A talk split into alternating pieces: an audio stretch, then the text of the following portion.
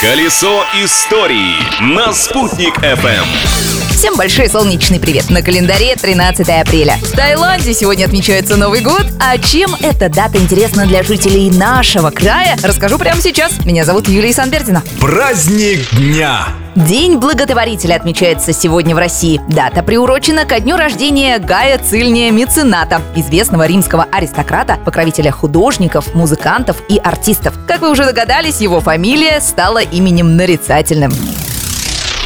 В истории нашего края было замечено немало благотворителей. Спасибо им за первый уфимский водопровод, Софишкину аллею и дворец спорта. А один из местных меценатов даже родился в этот день, в 1948 году. Это Валерий Григорьевич Тетерев, активный участник Оксаковского движения. Он долгое время поддерживал Уфимский дом-музей нашего великого земляка, а также организовал восстановление Никольского храма в селе Никола Березовка Краснокамского района. Вот что вспоминает об этом писатель Михаил Андреевич Чванов. Тысячи людей видели этот храм храм. Ну, наверное, как-то душу задевало одного человека, Валерия Григорьевича. Он как-то не мог жить спокойно. И вот он пришел ко мне. Ну, я поехал, посмотрел. Дело совершенно безнадежное. Человек, он жесткий, упорный. И вот он у меня упер, что надо идти к президенту. Я написал письмо президенту. Неожиданно мы получили ответ. Вышел указ президента вот об этом историко-культурном центре Никольский храм.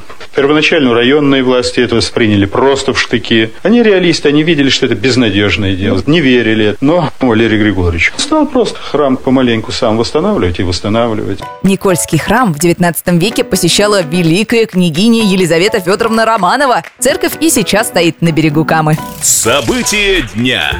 Продолжим изучать историю нашей республики и ее столицы. 13 апреля 1927 года были переименованы некоторые улицы Уфы, а также небольшой парк на берегу Белый, в котором сейчас установлен висячий мост. Раньше он назывался Случевским садом, а с 1927 носит имя народного героя Салавата Юлаева.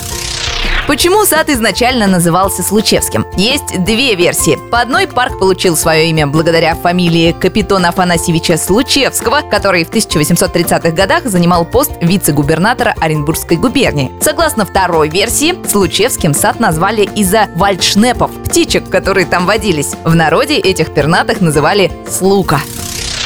А еще сегодня важный день для всех мусульман. Первый день священного месяца Рамадан, в течение которого соблюдается строгий пост. Закончится он 13 мая большим праздником разговения Ураза Байрам. И выходным днем, конечно же.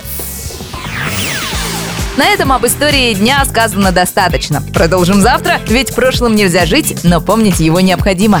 Колесо истории на «Спутник FM.